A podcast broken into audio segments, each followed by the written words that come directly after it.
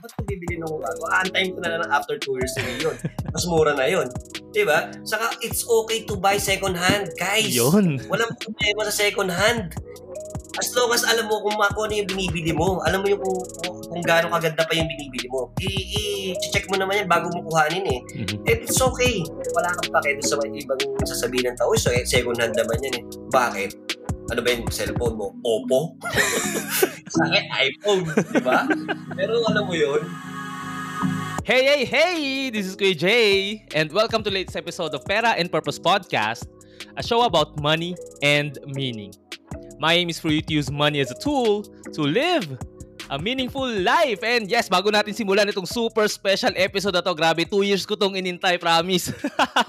Gusto ko munang i-share ninyo ito sa inyong KKK. Yun yung inyong kaibigan, kamag-anak, kapatid, kaaway, kaibigan, lahat ng kayo mo sa buhay. I-share mo sa kanya to kasi baka makatulong siya or makatulong itong episode to, lalo na sa storya ng ating guest today, makakatulong siya talaga sa inyo and baka mabago niya yung buhay mo, di ba? Alam mo naman, ang, ang episode natin or ang ating podcast is all about changing lives, lalo na sa personal finance and purposeful living. And kung hindi naman sobrang laking favor, no? Kung nakikinig ka sa Spotify, I hope you can rate this sa siguro more than 4 stars, di ba?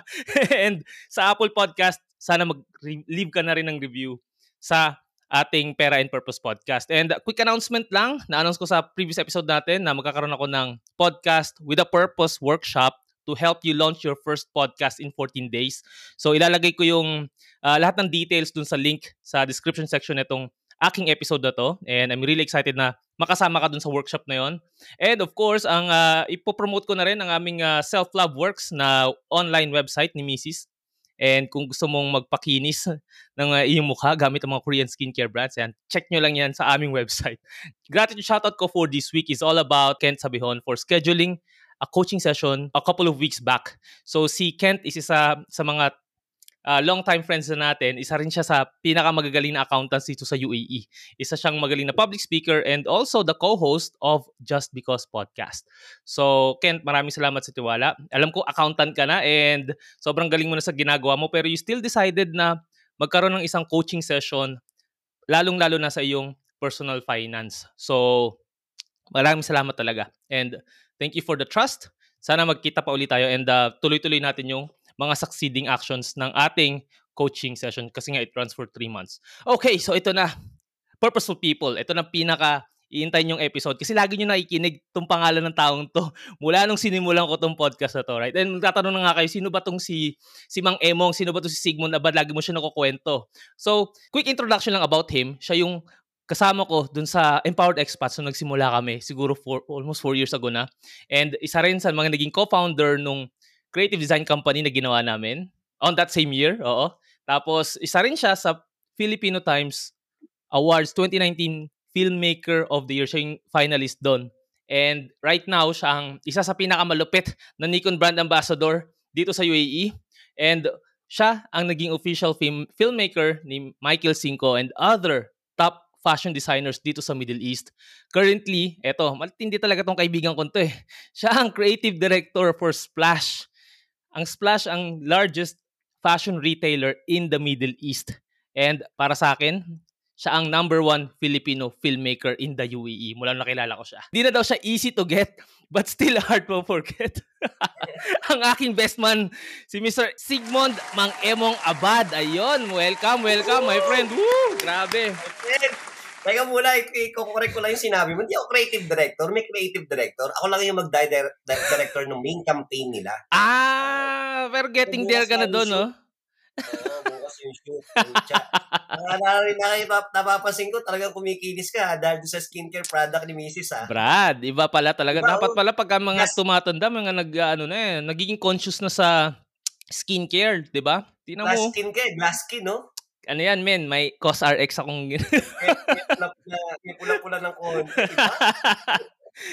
Ginipig din kami ng product sa binibenta namin. Pero okay naman. Okay naman so far yung result. So, so far so good. Eh. Kaya Brad, maraming salamat ha. Alam ko, sobrang busy mo. And dito sa pag-usapan natin, gusto ko lang sanang ma-share mo kung paano, paano, paano ka nagsimula dito sa UAE. Alam ko, halos sabay lang din naman tayo. And paano yung naging journey mo dahil sobrang dami mong ups and downs na dami ko rin tutunan. So, simulan natin to. Brad, ano ba yung naging reason mo kung bakit ka naging overseas Filipino in the first place? Uh, well, back in 2014, um, my kuya, uh, in-invite ako pumunta rito sa UAE kasi she, uh, he's, he's working here as a civil engineer. So, sabi niya, maraming opportunities dito. 2014 yon pumunta ka. Maganda rito. Sabi ko, di ba mainit? Hindi, hindi mainit. O, syempre, pagpunta ko dito ng July, oh my God, para ka nasa likod ng bus. So, mainit.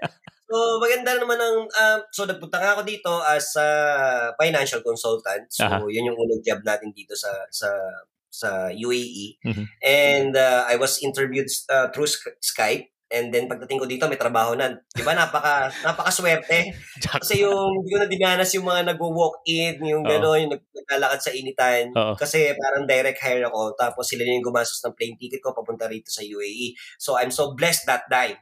So, syempre, uh, in exchange, eh, ginalingan natin sa trabaho. uh, ginalingan natin sa trabaho. Do 29 ata kami ng training noon. Mm-hmm. Ako lang yung, ah, hindi, tat, apat kaming Filipino. So, nakuha natin yung quick start and nag-number one tayo sa lahat doon sa trabaho. Yung, by the way, yung trabaho ko, pareho kami ng, pareho mm-hmm. kami ng trabaho ni Kuya Jay nung uh, ng, uh, as a financial consultant. So, medyo struggle. Siyempre, yung unang punta mo rito, wala kang kakilala. Eh. Ang mm-hmm. kakilala mo lang, yung kakilala ng, ng ano mo, ng, ng kapatid mo. mo ni Kuya, sa anong asawa niya. Yung nakakilala mo. Pero syempre, uh, hindi naman natatap, hindi ka naman uh, susuko pag, basta-basta pag sa ganun mm. eh. Mas okay nga pumunta sa isang lugar nang wala kang kakilala.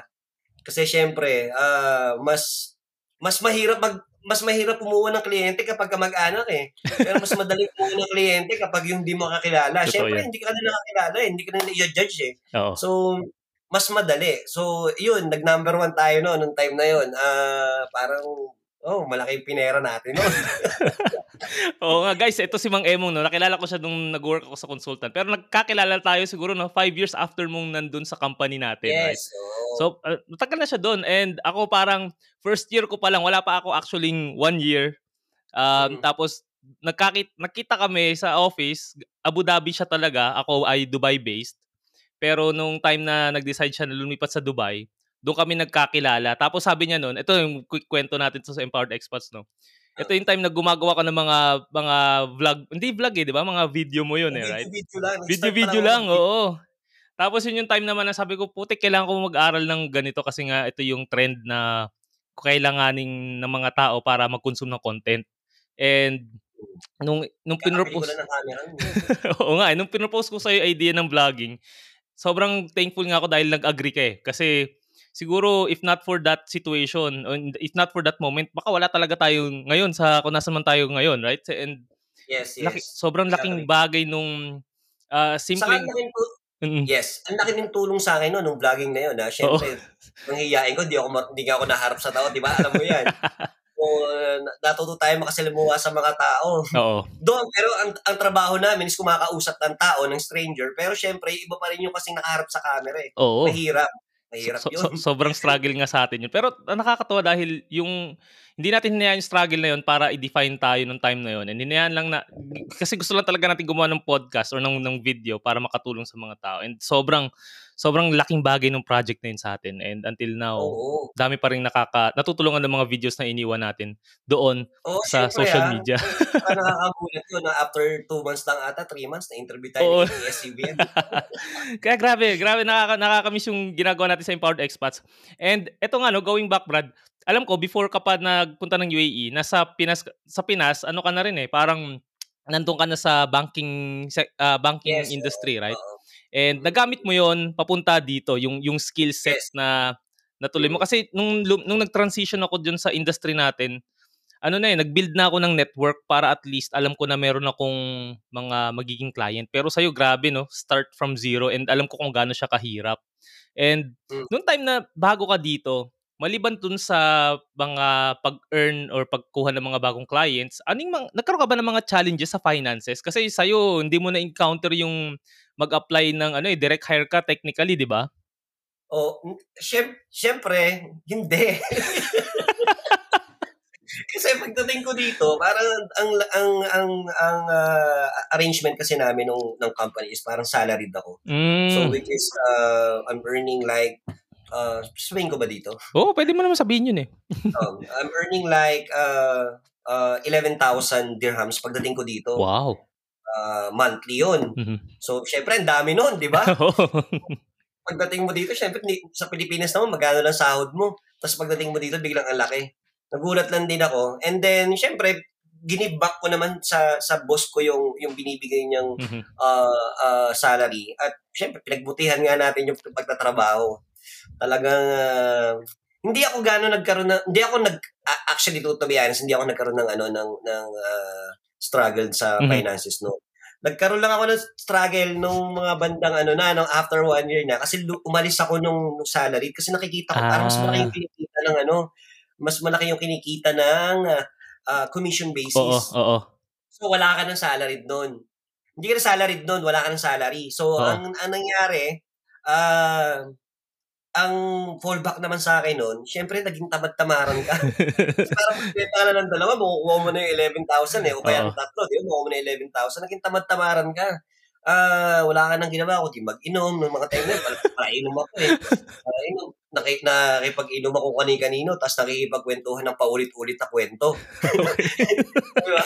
Yun yung pinakamasaklap eh. Yung mga unang-unang taon natin dito. Siyempre, ilang taon na? 8 years na. Almost Mm. 8 years. Oh, 8 years na. 8 years na ako dito eh. Yung mga pag 2015 ata yun, yung ah, time na nagkaroon na ako ng ah, struggle. Siyempre, nagpapadala ka pa rin. Meron Yeah. akong anak. Mhm.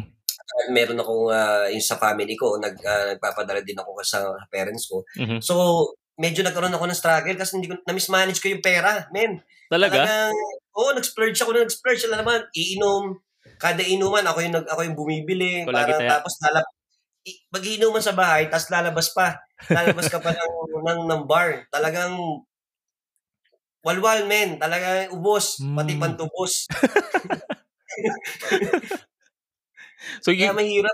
Mm. so naging struggle mo rin pala siya, no? And naalala ko, parang, kasi sa, sa atin eh, matagal di tayo nagkasama mula nung ginawa natin yung Empowered Expats na project natin na yun eh. And pinaka, ako ha, personally, pinaka nag-struggle ko talaga was nung nag-pandemic eh. Ewan ko kung naranas. Eh, Siyempre, alam na alam naman natin ang nangyari ng pandemic. Siyempre, ako din, wala akong kliyente noon eh. Di ba? Doon pa lang yung, ba- nagkaroon ng pangalan, tapos nagkaroon ng pandemic. So, nawala Mm. ka ng kliyente. Yeah. Eh, parang may retainer ako noon. And then, tapos meron tayong ODD. Oo. Tapos wala nang pumapasok na, na, na client. Siyempre, nandun lang tayo sa bahay. Talaga, ang budget lang for food uh, every month is like 100 dirhams per head, di ba? Talagang tinitipid natin yun. Pero alam mo yun, nakakatawa doon, ah, pag talaga oras ng, pag yung talagang oras ng pangangailangan, kaya, kaya, kaya mo naman magtipid eh, di Oo, ba? oo. Saka, y- yun din yung mga nangyayari, talaga nangyayari dito sa mga OFs na Mm. kapag tumaas kasi yung sweldo, yung pera nila, and walang ganong, ah, walang ganong aberya, kasama dun nga yung lifestyle, di ba? Siyempre, gastos ang gastos eh. Pero kapag yung tipid na tipid ka talaga, siyempre, konti na lang ang pera mo. Titipirin mo din talaga yun. Di ba? Naalala ko nun, Brad, no? Nag, sobrang wala tayong kliyente, wala yung mga clients natin sa ah, sa insurance, hindi na rin masyad nakakatuloy kasi nga nawala ng trabaho. Tapos Gusto sa mo kumuha. Oo, gusto kumuha, kumuha, wala. pero wala wala kasi trabaho. So walang Wala. wala talaga as in nag nag-relate tayo sa emergency fund natin. Tapos Oo. umabot sa point na madideplete na yung ang ah, re- yung ah, funds namin. Tapos nagpapagupit kami ni Mang Emong sa 5 dirhams na Oo. pagupit. Are you confused about your finances? I know you wanna change for the better pero di mo alam kung saan ka magsisimula, anong dapat mong gawin, and sinong dapat mong lapitan. Yan din ang naging problema ko nung nag-decide akong ayusin ang finances ko. At dahil hindi ko alam ang mga sagot sa tanong na yan, I got scammed, I bought unnecessary expensive financial products, and lost money for not knowing how to invest properly. So, if you are an overseas Filipino or someone who wants to improve your financial situation, I want you to visit my website, that's jadriantolentino.com, to get free resources on how you can start your journey towards financial independence. Again, that's jadriantolentino.com. So paano? Kita kits! Sinabihan ko pa si Kiko. Uh, mga last year na Oo. ni Kiko. Yun, Si Kiko yung kotse niya, by the way. Ah. Ayan. yung coach ko na ang bayad doon, 1-3 din. Monthly, di ba? Tapos may bahay ka pa binabayaran. eh, okay. ang mahal lang. Oh, yun nga eh, 'di ba? Malaki ang rent kasi natin dito sa Dubai eh Oo. para magkaroon ka ng maayos. Kasi noon, nung time na 'yon, ang setup namin was half nung ah, tinitira namin ni Mang Emong. By apat kami dun sa room na 'yon. Half noon is naging studio namin dun sa aming creative design company, company Oo, yung ODD nga. Tapos, umabot sa point na na-invite kami, kwento natin ito, na-invite kami mag-talk, kaming dalawa. ito, yung, unang unang beses kami nabayaran para sa isang speaking gig. Oh, oh, speaking. Ikwento mo yung nangyari sa atin. Isang real estate, real estate company yun. okay. Ah, October. Tanda-tanda kayo, October yun, men. October 2020. exactly, di ba? Oo, tapos, syempre, tie kami. Totoo ko eh. Pero wala kami mga pera. Pagpili ko yung wallet ko. Ngayon, wala kami, naputulan na ako ng ekisalat. Ngayon, pati si Jay, wala ting, wala naman po lagi. Eh, nagpark kami doon sa may tapat ng Asiana. Magpa-park kami, wala kaming pampark. Ay, points wala, naiiwan. so, hindi namin alam ang gagawin. Sabi ko, halagang dos, mapapain tayo ng 150 dyan. Sabi mo ganun. Paano ba ginawa natin? Hindi ko alam eh. Hindi ko maalala. Hindi tayo nagbayad ng parking. Mall card ata yung pinampark natin. Hindi ko maalala, Brad. Hindi ko maalala kasi nga, di ba? Hindi, ako naka-prepaid lang ako. And nung pandemic time na, na, na yun talaga, hindi naman ako nag-load kasi lagi lang tayo sa bahay. Tapos, Ako, naputulan ako nun eh. naputulan ka. Yung, yung Etisalat, guys, is yung parang ah, Globe or Smart. Yun yung telecommunications company dito, okay? Just to be, ano, para kung nakikinig ka sa Pilipinas. So, ito, ito yung moment talaga na magandang ikwento sa mga tao kasi napagdaanan mo. And, pa, ah, pa- paano mo hinandle yung time na yun? Kasi mag, alam ko talaga, sabi ko, putik, first time ko nakita, si, E- nakita, nakita na nawala ng pera si Emong, ha?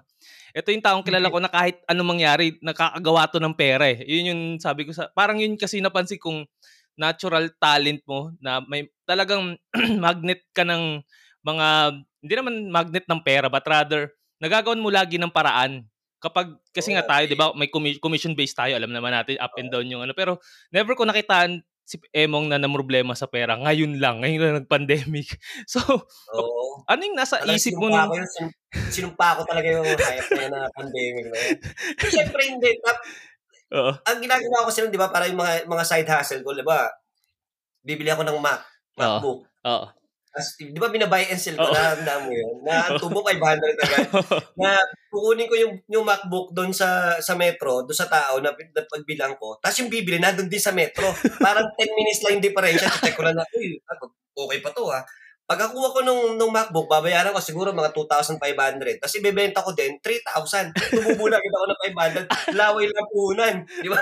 Tama mo yun? Oo. Everyday, ganun. Isa, isa. So, meron ako 500 lagi everyday. Sabi ko, kung di pa, pinakamababa na siguro 300. Mm. Pero 500 yung maximum na naitutubo ko. Siyempre, ayoko naman tumubo ng 1,000. Eh, baka singilin tayo ni Lord bigla doon. Baka kunin bigla lahat yung tubo natin. Di ba? Konti lang. Mga panggastos araw-araw.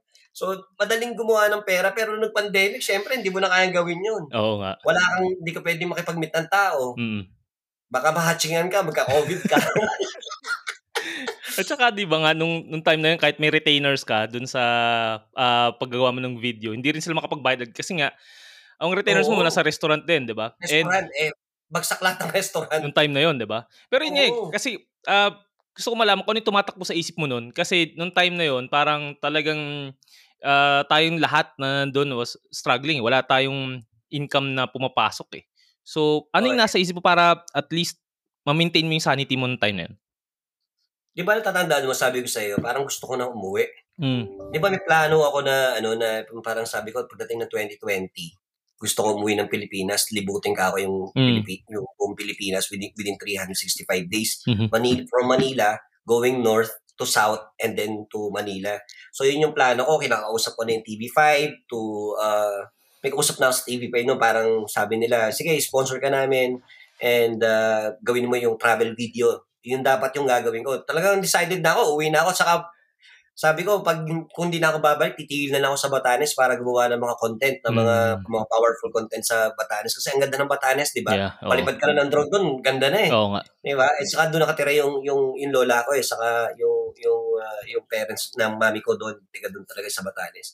So, yun yung unang plano ko. So, medyo, saka wala eh, wala ka talaga makuha ano eh, wala ka mak- makuha money noon dito eh. Mm. Um, by, pagdating ng October yun eh, October tayo nagkaroon na, yun yung nagkaroon tayo ng pera, di ba? Magkano ba yung... And by the way, ah, guys, ano lang, yung pera na yun, yun yung pinambayad namin ng rent. Kasi, Oo. Ay, hindi, behind kami na rin kay Doc noon. Parang dalawang buwan. grabe, sobrang thankful tayo kay Doc talaga nun. parang- Oo. Pagkakuha nung unang pumasok na pera nun, which is October, ang tagal, di ba? March, Mm. March, April, May, June, July, August, September, October. Walong buwan. Walang pumasok na pera. Pagdating ng October, may pumasok na pera. Parang nabuhayan ako nun eh. Oo. oo. Parang sabi ko, uy, puma- may, may pumasok na pera. And uh, sinabi ko talaga sa sarili ko nun, and sinabi ko rin naman sa iyo, Jay, na hindi na pwede, hindi na pwede itong ganito Mm. na na mamatay tayo ng dilat. Kailangan natin ng kumilos. Kailangan natin maging resilient lalo. Yes. Kasi nga, hindi eh, hindi ka mabubuhay eh. So, nung time na yon medyo bumabalik na kahit papaano meron ka nagkakaroon ng kliyente, saka Mm. naka, nak- nakakuha tayo ng connection pagdating doon sa sa talk na yon So, parang Mm. sabi ko, oh, ano yung, ah, ah, baka kailangan nyo ng ano, kailangan nyo ng mag, mag-video o gagawa ng video, kahit product video, kahit Mm. ano yan, gagawin ko. And nagsimula ka na naman na mababa yung rate mo noon. Oo. Brad, wala kang, saka, ba- baratan talaga eh, nung time Oo. na yun, nag, nag, uh, nagkukupaw pa lang ah, after nung COVID, ah, baratan talaga, talagang babayaran ka lang, maximum 1,000. Eh, wala Mm. kang choice. Oo. Gagalingan mo na lang, saka dadamihan mo na lang para magkaroon ka ng, ng pera. So, talagang ang hirap nun. And, tulala tayo lagi nun eh. tulala talaga sabi ko, oh my God. Pero nung, nung time na yon nakakuha na ako nung konting, ano eh, ah, parang meron ako nakuhang side gig nun sa isa ding real estate, di ba? And, Mm. ah, pero, yun nga, sabi ko, saktuhan lang. And, yun nga, eh, ang sa akin naman, nung time na yon hina, kumaga, pag umaga, yan, I do, nagbe-meditate tayo, nagpe-pray tayo, and, yun yung nakatulong sa akin para makapag-focus dun sa mga problema natin nung time na yun, during ng pandemic. And sabi ko Oh, nga, yun. di ba?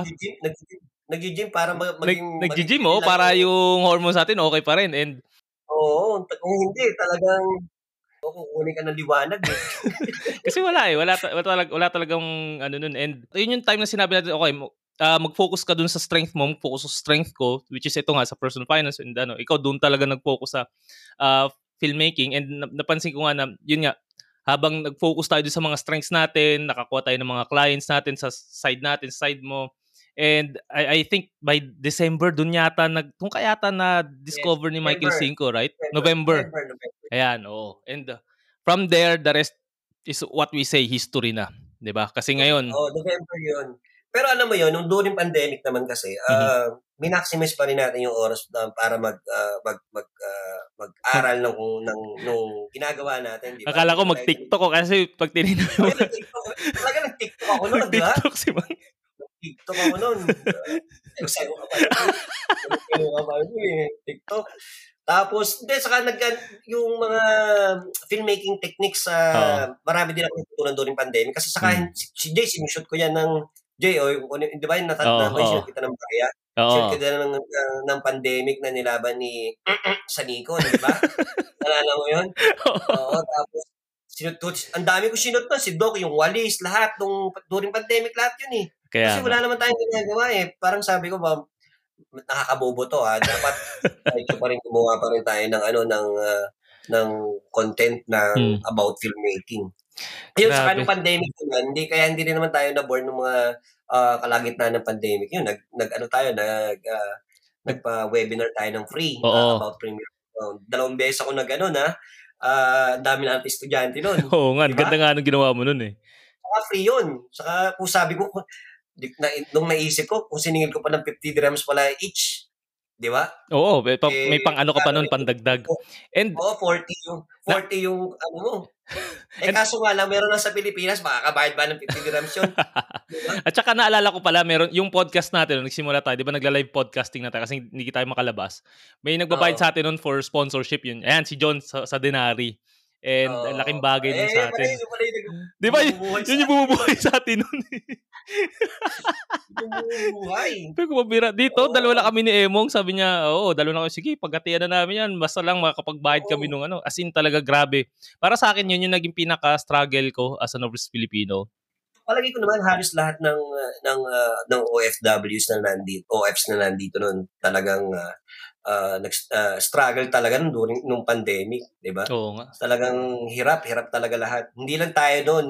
Nakikita natin uh, pero ta- ang, ang kagandahan sa atin na ginagawa natin noon, tumutulong pa rin tayo sa iba. Mm, yeah. Kahit na alam nating wala din tayo, 'di ba? Kaya nga eh. Ang Yun, yun, nga eh. natin is manpower, 'di Na, na, napansin ko nga, tayo. Brad, na parang ikaw, pinurso mo yung pinaka, I would say, ako, based on my observation, yung pinaka-calling mo. Kasi nagagamit mo yung talent mo, skills mo, para makatulong sa ibang tao through filmmaking.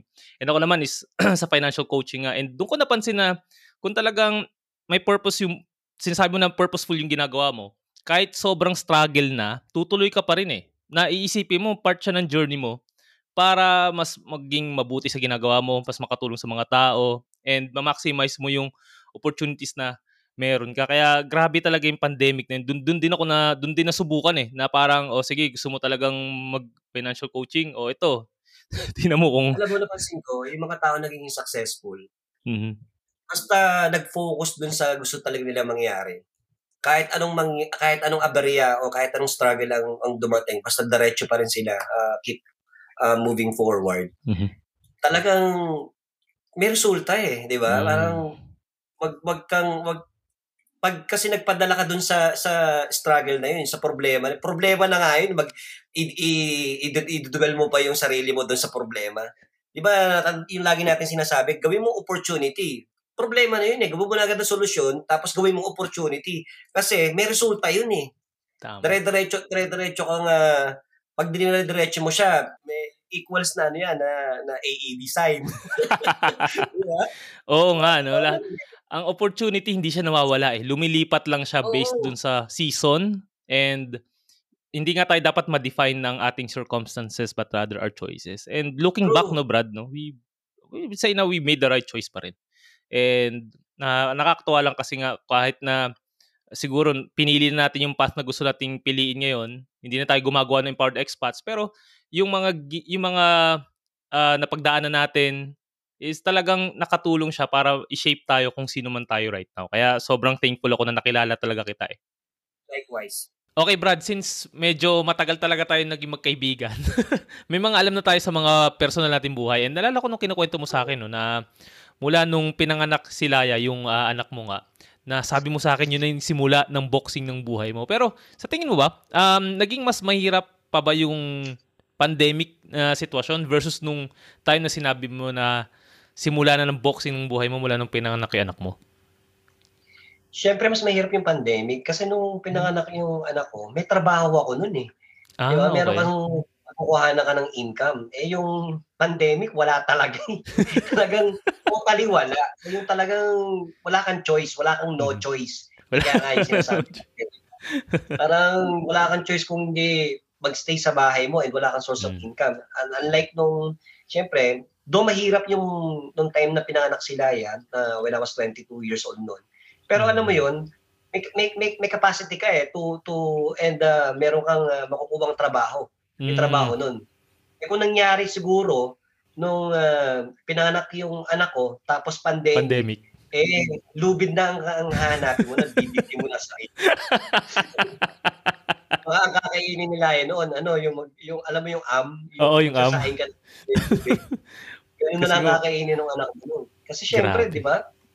Oo, mahirap, mas mahirap yung pandemic talaga.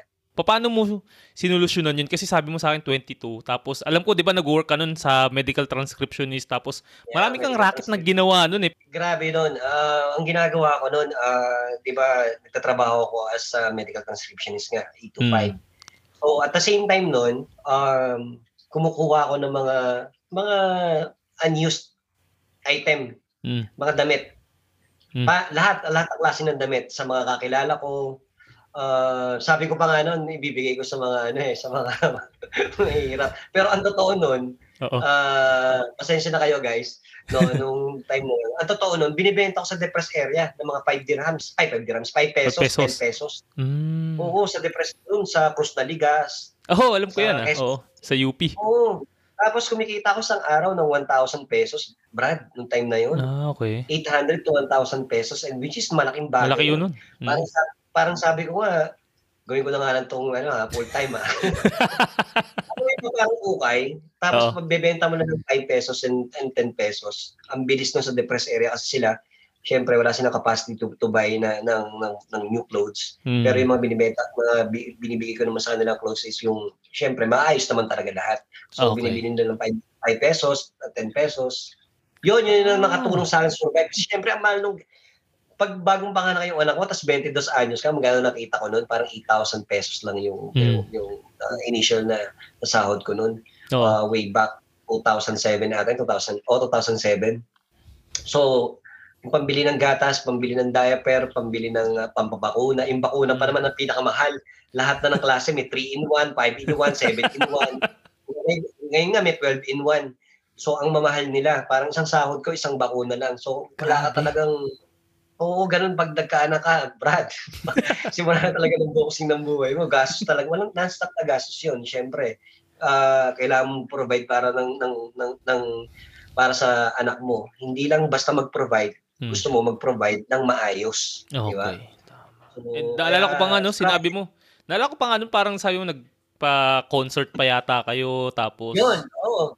Um, bago siya ipanganak, so ang ways lang, dati kasi nagbabanda ako, so ang ginawa namin, nagpa-concert kami, and uh, para matustusan yung uh, uh, panganak nung, nung nanay ni Laya, Mhm. para may panggastos kami doon. And then, yan, uh, ginagawa pa rin naman namin yun, pero ano lang yun, mga once or twice a year.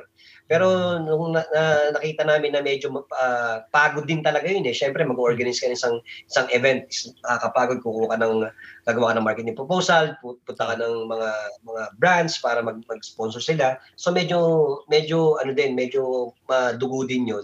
And um, hindi mo rin sure kung tatauhin ba yung event, di ba? Oo. Bibili ng ticket. Eh, ma- parang last na pa-event namin, kaya tumigil kami, parang nag-break even lang. Ang Okay. natalo kami sa pagod. So, Okay, tinigil ko oo na yun. Mm. Pero siyempre, kung dire-diretso ko rin yun, baka siguro one of the biggest event company na ako sa Pilipinas siguro. Kasi siyempre, Talaga. alam mo na yung pasikot-sikot. Oo eh, hindi mo naman, lahat, sa lahat naman na pinapasok ko, hindi naman laging panalo eh. Oo, ba? totoo. Minsan nakatalo ko din talaga. And doon ka rin nakakakuha ng, ng, ng, ano, ng magandang ah, experience doon sa Mm. mga pag, pagkakataon na yun. Exactly. Pero kahit ano no, kahit na ikumpara mo nga yung pandemic tsaka yung panahon na yun, nung, nung season na yun ng buhay mo, talagang masabi mo na mahirap pa rin yung Wala sa pandemic. in- source of income eh. Kahit Oo. ka lumakit ka, wala eh, di ba? Oo nga. So, wala, kahit mag, mag-approach ka, wala nang tatanggap sa'yo kasi wala din, wala din ibabayad sa'yo. Oo nga eh. And nangyari ba sa'yo na nung nandito ka sa UAE, nag, nag, nagkaroon ka ng mga utang or na-scam ka or ano pa ba yung mga ano, mayroon pa ba maliban dun sa pag-pandemic na ano natin o wala Hindi ako ni-scam, ano ko, ikaw? Bad trip? Ako kasi syempre sobrang ano ko eh, sobrang meticuloso ko pagdating sa mga ganyang investment. Hindi ako Mm. na-scam. Bago ko pasukin yan, yun nga, di ba yung sinabi mo dati kaya ka nag-scam? Ano Oo. bakit? Dahil sa greed, Greed. and ignorance. Oo. Oh, di ba?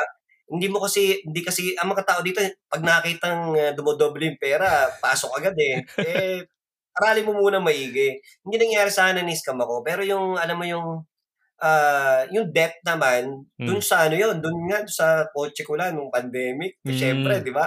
May binabayaran kang kotse. Napakahirap nun.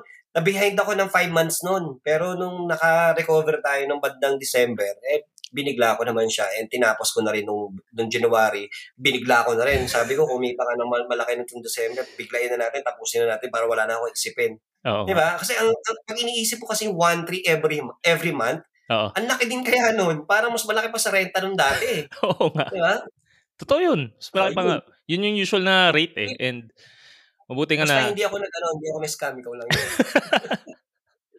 okay, Yun fine. lang yung struggle And- ko. Yun ang struggle ko. Uh, paminsan, minsan, kasi sa akin, ang, ang ano ko eh, ang, ah, ang ginagawa ko, God, pag nakita ko kasi ang, Hmm. ang pera ko sa wallet or sa ATM, nakita kong nag, nagbibelow 2,000.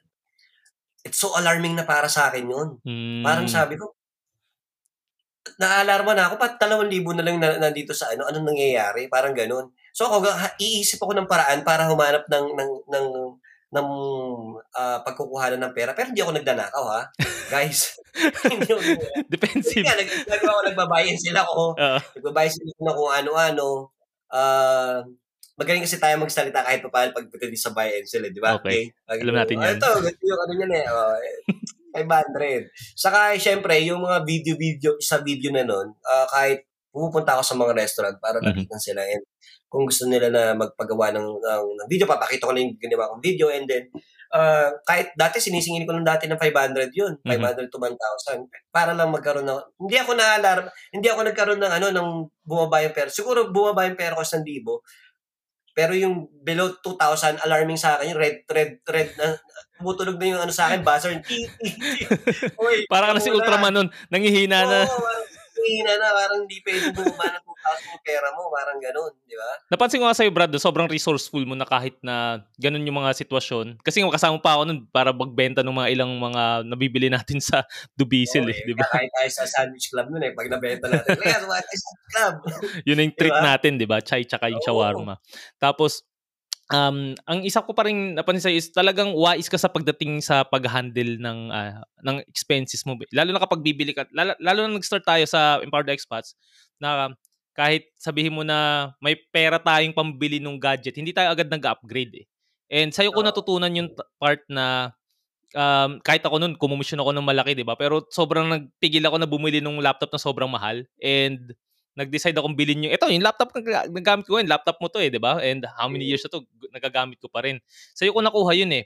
And paano ka nagkaroon ng ganong, upgr- ang, ng ganong upbringing na hindi basta lang magwaldas sa pera kahit sabi mo na nakakuha ka ng mga malaking windfalls or uh, amounts of money dahil sa trabaho na ginawa mo. Nakatingin kasi ako dun sa sa binibigay na, na resulta nung, nung gadget eh. Halimbawa, may bagong iPhone. Hmm. Eh, meron namang iPhone na na 2 years ago na nilabas. Oo. Same lang naman purpose yun eh.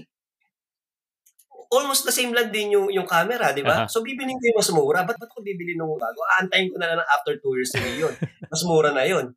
Di ba? Saka, it's okay to buy second hand, guys. Yun. Walang problema sa second hand. As long as alam mo kung, kung ano yung binibili mo, alam mo yung kung, kung, gaano kaganda pa yung binibili mo, i-check mo naman yan bago mo kuhanin eh. Mhm. And it's okay. Wala kang pake sa mga ibang sasabihin ng tao. So, eh, second hand naman yan eh. Bakit? Ano ba yung cellphone mo? Oppo? sa akin, iPhone. Di ba? Pero alam mo yun? Di ba? Sa akin kasi yung ibang tao, mas, mas, iniisip pa nila yung sasabihin ng ibang tao kaysa dun Mm. sa sa binibigay na na, na value nung and uh, ng purpose nung, nung nung isang bagay eh. Noon pa, ah, nung dumating ako dito, hindi ako mag-spend ng malaking ah, money. Kahit sa pagbili ng sapatos, Jay, di ba? Alam Yeah, mo pagbili oo. ng sapatos. Oo. Ano hindi ako, yung mga Jordans, ganyan, oh, magkano, mga 1,000, hindi ko bibili niyan. Bibili ako nung same ng, ng, ng, ah, ng ano sa paa niya, ng, ng swak sa paa ko at, ah, at masarap sa paa. Pero, mas mura. Mhm. Yung mga sapatos ko, below 200 dirhams. Ngayon lang ako bumi- Ngayon, nakabili na ako ng ano, kasi gusto ko talaga, meron talaga akong inaasam-asam na, na, na sapatos. Patos. Eh, kung meron ba kayong pambili ng brand new, eh kayo, nasa sa inyo naman yun eh. Sa akin Oo. kasi, second hand is the best. Oo nga, totoo yan. Eh, ito yung cellphone ko, oh. Oo, correct. Ito Ah, cellphone ko, sige. yung cellphone mo pa rin eh. Oh, ayan oh. Tsaka na, napansin ko nga sa'yo, no, kahit na nung nagsimula tayo dun sa vlog natin, as in, ah, basic lang eh. Yung camera natin, tagal natin ginamit yun, pero hindi, nag- yung nag-upgrade ka lang, nung nanalo ka pa dun sa Nikon, di ba? And Oo. yung yung mga gamit mo ngayon is most definitely hindi mo pin, hindi mo talaga siya binili eh. dahil kapalit nun is yung mga sinalihan mo mga competition and mga sponsorships dahil nga nag-invest ka dun sa ah, pag-aaral nung pag pag-video Skills. editing ev- ever since eh nung nakilala kita da- lagi ka nag nandun sa YouTube nag-aaral ka ng mga bagong techniques para mag-edit and isa yun sa mga natutunan ko sa'yo na dapat talaga pag meron kang gustong gawin ikaw yung maging pinakamagaling dun sa ginagawa mo eh. Hindi ka titigil na Oo, meron matuto. ganun eh. 'Di ba? Meron ako ganung ano eh, ah, pag, pag ginusto ko, gusto ko magaling ako, ganun. Oo. So, ganun yun. Y- yun yung isa sa mga magandang habits ni Mang Emong and mentality pagdating sa craft na ginagawa niya. Kaya titingnan yung trabaho niya ngayon pagdating sa filmmaking. Grabe, walang, wala kang makikita na kapantay na katulad ng ginagawa niya. Napaka-hype mo. Hina-hype ko masyado yung si Mang Pero grabe. Totoo to. Tingnan nyo na lang yung tingnan nyo na lang yung social media page niya. Alam ko heavily invested ka sa skill set mo right now. But talking about yung mga financial investments mo, no? Sa, saan kayo ngayon ni Mrs. Kasi nga, oy, by the way ha, uh, congratulations nga pala uli at uh, kakakasal lang ni Mang Emong and uh, kay Dr. Lisa. Oo, yan. Thank you so tayo sa much. magulong buhay.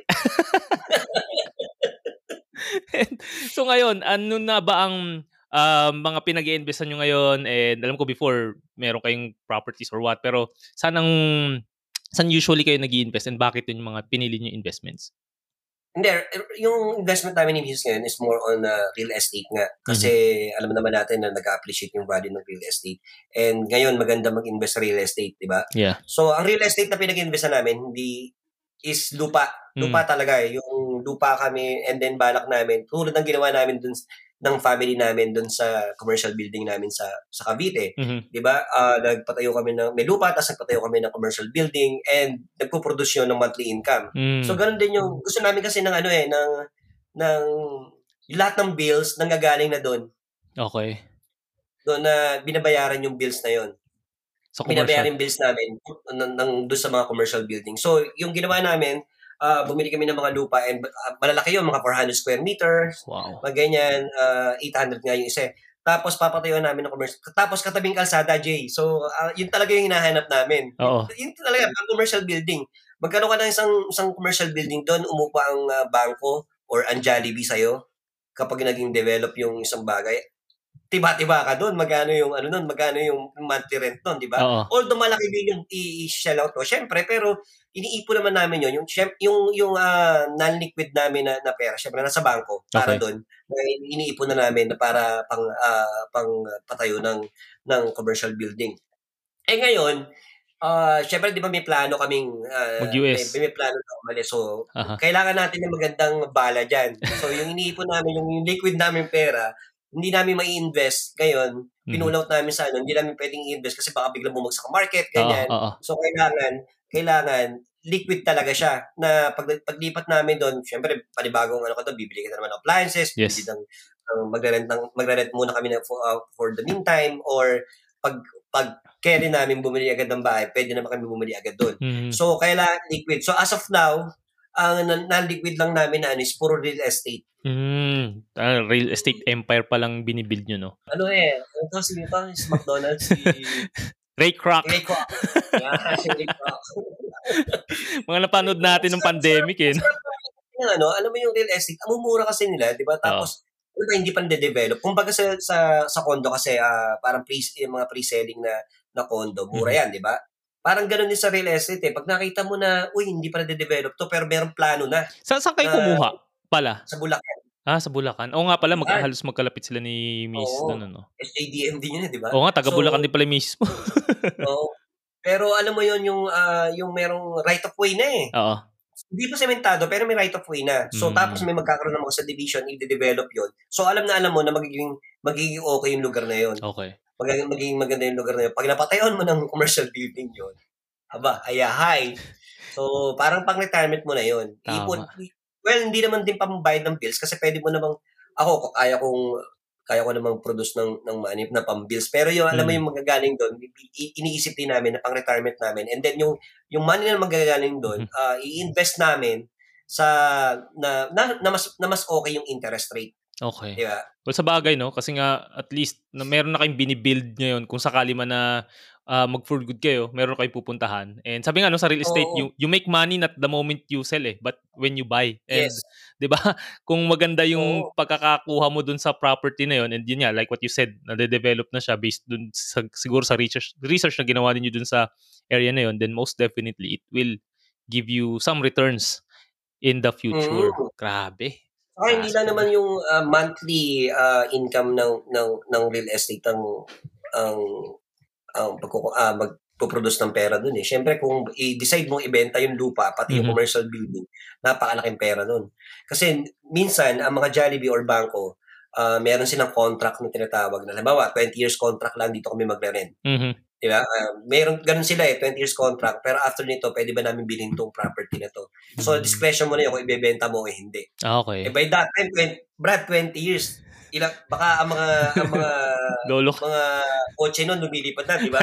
Tapos maganda, yung- maganda yung lugar mo, Oo. maganda yung lugar ng, ng commercial building mo pag binenta mo yun. Mm. Baka binili mo lang siya ng mga mga 1 million or 2 million, pagdating siguro ng after 20 years, sabihin na natin mga 40 million na yan. No, depende Baka sa magiging oh, depende sa magiging ah ano dito, mga development dun sa area. Well, oo, nangyayari Oo. talaga yan. And, and Jay, napansin ko maganda mamili sa ano ah, sa Bulacan kasi yung sa, lalo na dun sa area na Lacring. Kasi mataas yung lugar nila. Oo, meron nga si ano Oo. meron siyang lupa dun eh. And mag may dine-develop dun sa 'di ba yung airport, yung malapit dun? Ah, isa pa 'yon. Oo. Yung Ayala, dami na ring nagawang project projects dun and uh, kaya lang wala nang wala na atang available ngayon sa Ayala eh. Nung last na nag-check ako. And ilan din yung mga oh, pe- pero yun yan, nade-develop yun kasi extension ng Commonwealth na ang tawag dito, hindi Commonwealth pala, yung MRT. MRT. Oo. Oo, ang an- ganda na. na eh. Kaya maganda yung maganda yung area na yun. So, isa yun sa mga pwede nyo tignan, guys. So, do your own Oo. research pa rin, of course. So, Oo, mag-inis yun. Mag mag gusto ka sa mas bili ng bili. Baka baka sabi nyo bumili ka dito kasi sabi ni Mang Emong dito kami bumibili ng Oo, property. hindi. Mag-research, muna kayo kung ano yung Yes. ah, latest na development or ano yung mangyayari doon sa lugar na bibilan nyo ng lupa or Tama. nung malapit doon. Kasi, syempre, pag yun na nag-develop, damay na yun. Damay Mm. na yung binili nyo. Kaya nga. Dami-dami na yun. Kaya yun, yun ang ah, maganda sa, well, isa talagang magandang asset ang real estate. Isa rin yung mga, yung commercial building din, isa, isa, isa rin sa mga tina-target din namin eventually. And ngayon Brad, no, ano ba sa tingin mo ang ah, number one na money tip mo sa mga overseas Filipino para maging maayos ang kanilang finances? Aba, eh, wag gastos ng gastos. ang mga, tsaka wag mo isabay nga, wag mo isabay yung lifestyle mo sa Mhm. sahod mo. Mm. And uh, okay naman i- i- i-gift mo yung sarili mo ng uh, something every month. Pero alam mo yun, isipin mo muna maigi kung yung gift mo is valuable ba sa'yo, makakatulong ba to sa sa, sa personal sa, sa personal uh, buhay mo and personal development mo, especially in personal development. Kasi kung ako bibili ako ng ng ng, ng something uh, para sa sarili ko every month, kung i-gift ko yung sarili ko is for uh, in line do sa ginagawa ko. Halimbawa, bi- bibili ako ng rig. Parang sabi ko, ay, parang magiging magaling ako dito ha kapag binili ko to ha. Okay. Pero tuwan-tuwa ako no kasi sa, gusto ko talaga yun eh, binili Mm. ko yun. Pero kung uh, ba, bibili ka ng wala akong pa, wala akong pake kung bumili kayo ng bumili ng mga bags. Sabi ng ganyan o kaya ng mga shoes. Pero syempre, ah yung ah, ibinibigay yung binibigay na dulot sa nito Mm. sa sa buhay mo and yung sa purpose ng buhay mo. Kung hindi naman din makakatulong, eh wag mo nang bilhin. Mas mabuti nang i- i-invest mo. Yung kaya mga lupa, mga lupa-lupa na yan, meron naman Mm. sila mga ah, ginagawang monthly na pwede kang magbayad para maka, maka- makabili ka ng lupa. Hindi naman, pag bumili ka ng lupa ng real estate, hindi naman lump sum money yan eh. Mm. May, marami na sila ngayon na, na ino-offer na magma-monthly ka. Naka, na-afford mo. Para ka Mhm. lang nagbabayad din ng kondo, pero lupa siya. And uh, uh, marami nag-o-offer. Mhm. So, yung uh, isa pang tip ko na gustong you know, i ibigay sa mga OFW, kami kasi sa atin dito, ah, nasa comfort zone. Mm. Yung sinasabi ko na kapag trabaho lang, trabaho lang eh. Eh, you have, sabihin natin mag-spend ka na 8 hours or 12 hours maximum sa trabaho mo. Pero meron kang ah, ah, 12 hours pa. Ang tulog mo doon, sabihin na natin 8 hours. Mm. Meron kang 4 hours na natitira. Bakit hindi ka ah, mag, ah, mag-aral ng something na palagay mo is passion mo Mhm. And i-sharpen mo siya, for sure, magkakaroon ka ng pera. Pagkakapirahan mo yon Isipin mo lang, isipin mo lang kung ano yung Nice. ano kaya yung ah, pwedeng pagkaperahan ko kapag, alam ba, pagluluto. Pagluluto na lang, sinasabi ko talaga to sa mga ate. Magaling ka magluto. Tapos nasa company ka, o di ba lahat yung kumakain ng ano, ng lunch? Mm. Ang daming Pilipinong, ang daming mong Pilipino na, na, na ka-office mate. Bakit di ka magluto?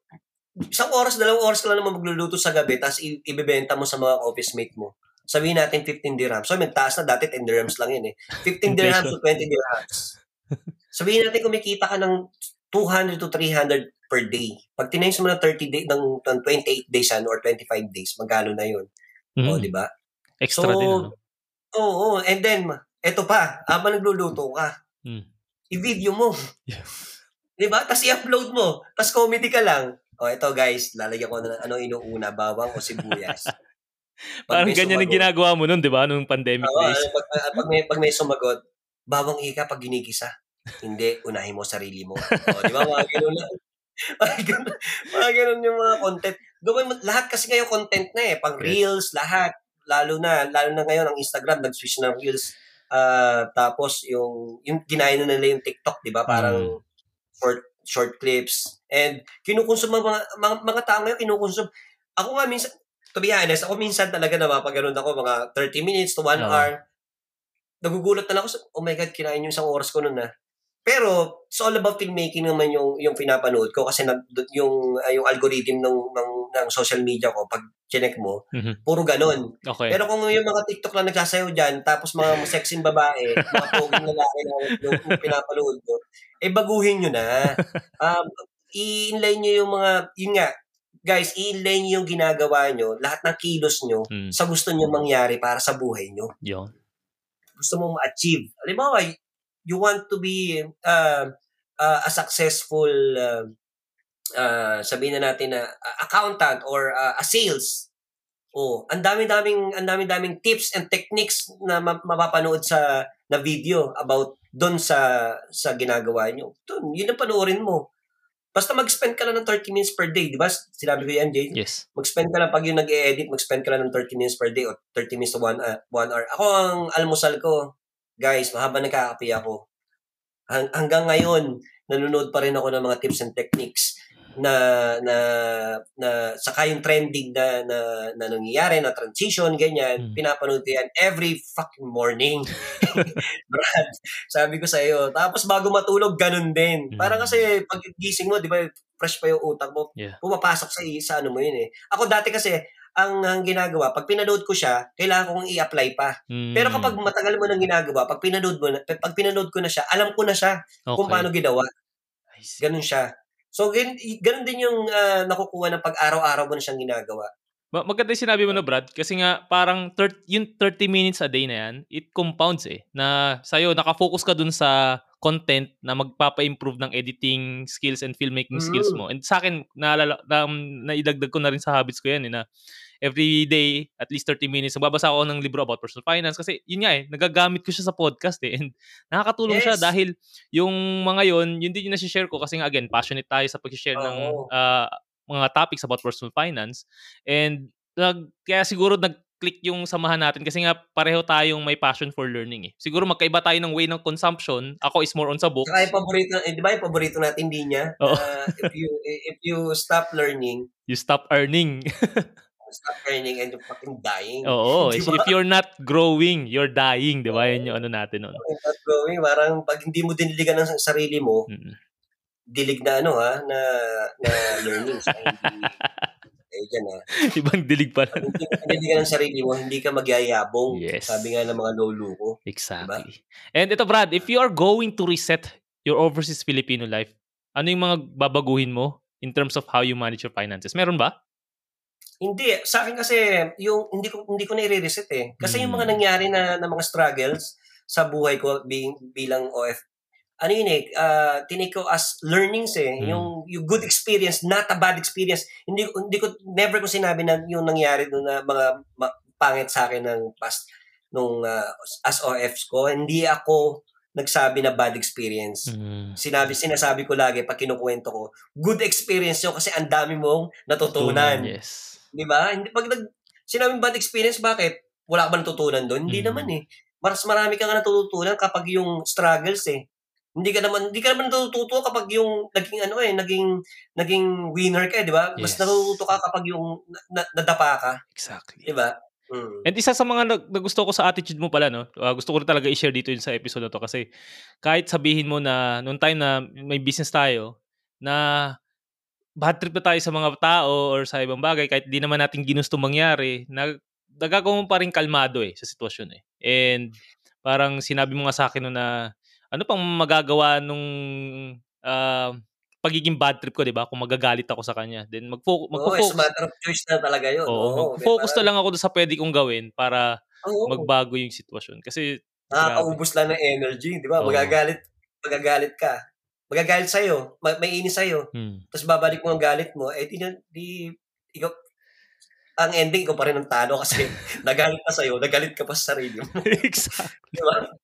Sayang oras and energy. Grabe, ang galing. Oo, energy. Nakakamiss ang mga gantong usapan natin, Brad. And uh, thankful ako dahil nakilala nga kita, Brad. And sobrang uh, laking bagay ng pinagbago mo. And bakit two years to? Sabi ko na rin, bakit two years ko itong hinintay? Kasi sabi ko, darating sa point na si Emong will definitely be much better nung kung paano tayo nag ano noon, 'di ba? Ah, nagsimula and laking bagay na ako sabihin ko na malaking bagay na nakilala mo si Liz and kung gratitude shoutout nga dapat si Liz yung nilagay ko dito kasi magaling kang tao eh and you became much better nung nakilala mo siya, promise. And uh, sobrang Yes. thankful ako na ah, nakilala mo si Dr. Liz. So, Dr. Liz, sana may inviting kita soon sa ako eh, hinuli ako, hinuli ako ng ano eh, ng pansido. And 'di ba? Iba iba iba Brad ang nagagawa ng focus sa ano. Yes. Uh, saka, yun lang.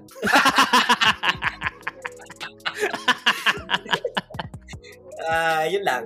Oh, 'di ba? Mas Diba? mas tahimik ang ating ah, buhay. Maraming Buhay. maraming yung mga nag-adventure ni Mang Emong na siguro kukulangin ng isang oras para pag-usapan pero siguro i Oo nga eh. Wag na, wag na. Wag na. Next time mo lang, next time. next time na lang. Kapag yung ano, gusto ko nga sabi ko, pag sabi, sabihin ko nga sa'yo kapag Ah. yung next na, na ano naman na, eh, natag dito, ah, gines ako, pag yung 40 years old na ako, di ba? Ah, malapit na 'yan ah. Hindi malata. Kung may, kung may pagkasigawan. Hindi alata, hindi na malata, hindi na malata na mag ano malapit na 'yan. Pero 'yun, alam ko marami tayong napag-usapan and saan ka ba nila pwedeng ma-follow para masubaybayan nila yung mga ginagawa mo sa content creation, Instagram, filmmaking o ano. Emong. Yan. Mang e- sa Instagram, Mang Emong Sigmund. Mhm. Mang Emong underscore Sigmund. Basta type nyo na Mang Emong, makikita nyo na pagmumukha ko doon. Though hindi ako gano'n nagpo-post sa, sa Instagram, pero doon ako nakikita ng mga client eh. Mm. Uh, and doon ko na rin pinapost yung mga reels and uh, tips, mga short tips. Doon gumagawa na rin isa ko ng mga short tips as a, as a reel ngayon. And then, yung TikTok di ako gano'ng active ngayon. Do, ang dami kong followers doon sa TikTok. Oo, nasa 10k ka na ata sa TikTok eh. Mga 15k ata yung 15K ka followers ko doon. Grabe. Oo, tapos ah, yun lang. Sa, sa Instagram niyo lang ako ma, ma, ano, ma, yung updated ko na ginagawa Yun. na as a filmmaker. Yun. Bukas may shoot kami. Dalawang araw na shoot, medyo duguan to. Oh, sige, pero, pag- Pag kailangan mo ng taga-hawak ng ilaw tsaka taga-punas ng pawis. Tawagin mo lang ako. Oh, sige, sure. Oh guys, that wraps our episode for today. But before I let you go, I hope you can listen to the other episodes of Pera and Purpose Podcast sa Apple, Spotify, and other podcast streaming platforms. And kung gusto mo na ring i-rate yun ng 5 star, wala namang masama. Of course, gustong gusto ni Kuya Jay. yan. Five star agad. Dapat. 5 star agad, oo. And Hmm, ako, Kung- kaya, ako kaya, nire- ako pag yung Oh. mga friends ko sa Pinas, i kinukuha ko yung link ng podcast mo sa Spotify, Talaga? sinesend ko ng sinesend. Sabi ko, oh, sabi, lalo Thank na yung mga nasa bangkong friends ko Aha. na, ano, na nag, nag-FA sa Pilipinas. So, ayan, panuorin mo para magkaroon ka ng, ano, ng direction as a FA. Kasi Nice. marami ka mapupulot na pwede mong i-share sa client mo.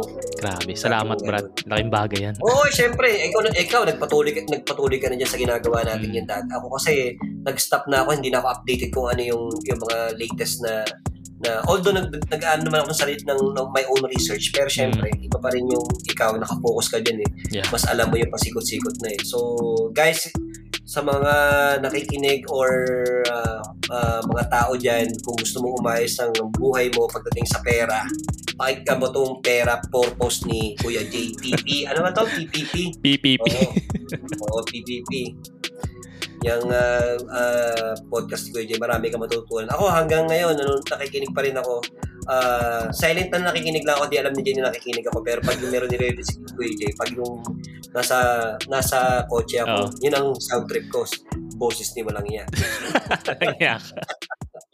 o yun, if you also want to have a coaching session kay Kuya Jay, ay message nyo lang sa LinkedIn, Facebook, and Instagram or email. Follow mo na rin sa TikTok. May konting TikTok accounts na tayo. And guys, ito ulit Kuya Jay kasama si Mang Emong. Paano ba gusto, gusto ang- paano yung gusto mong ano natin, closing natin, Brad? At kami ang Powered! Expa! Grabe. Oh, diba? Yon, yun ang aming closing. So,